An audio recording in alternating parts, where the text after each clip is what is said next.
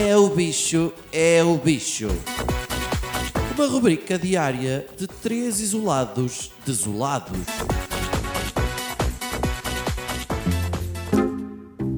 Ai, ai, Costa, a vida Costa, a amiga está doida, esta coisa.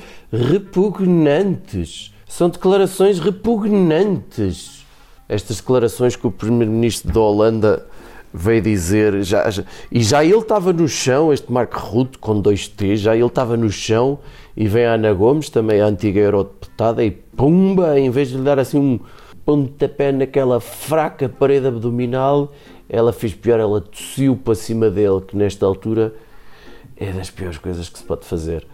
Ah, ah, isto de facto é o Costa a agarrar ah, a União Europeia pelos colarinhos e isto às tantas, mais umas semanas anda tudo à bulha e o Boris Johnson é que vai dizer quem é a besta agora? Hã? Quem é a besta agora? Quem é que é o despenteado agora?